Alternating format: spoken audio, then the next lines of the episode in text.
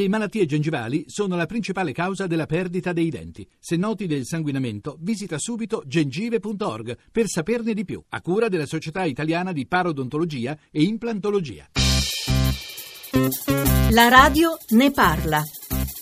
Sono Marcello, chiamo dalla provincia di Lucca ero un dirigente di un'azienda multinazionale, all'improvviso mi sono trovato senza lavoro. Da disoccupato sto sperimentando una serie di problematiche che francamente mi lasciano quantomeno perplesso. Ho ricevuto un'extra liquidazione da parte della mia azienda. Ovviamente per me questa è l'unica fonte di reddito, in attesa spero prima o poi di ritrovare un lavoro, ma a 54 anni non è facile. Ho investito questi soldi in banca. Ecco, lo Stato ha considerato questi miei soldi una rendita finanziaria e me li ha tassati con l'aliquota mi pare del 26%. Pagherò ancora un mutuo per la casa per altri 8 anni. Adesso da disoccupato non ho alcuna possibilità di detrarre la rata del mutuo. I famosi 80 euro di cui parla il nostro Presidente del Consiglio, io che sono disoccupato, che non ho alcuna fonte di reddito, non li posso avere. Altra cosa, cinema, al museo, ci sono una serie di agevolazioni per i pensionati, per gli studenti. Io che sono disoccupato, pago il biglietto intero. Quello che mi chiedo, perché un disoccupato poi non trova da parte dello Stato eh, aiuti che possono diminuire La radio ne parla. Perché in Italia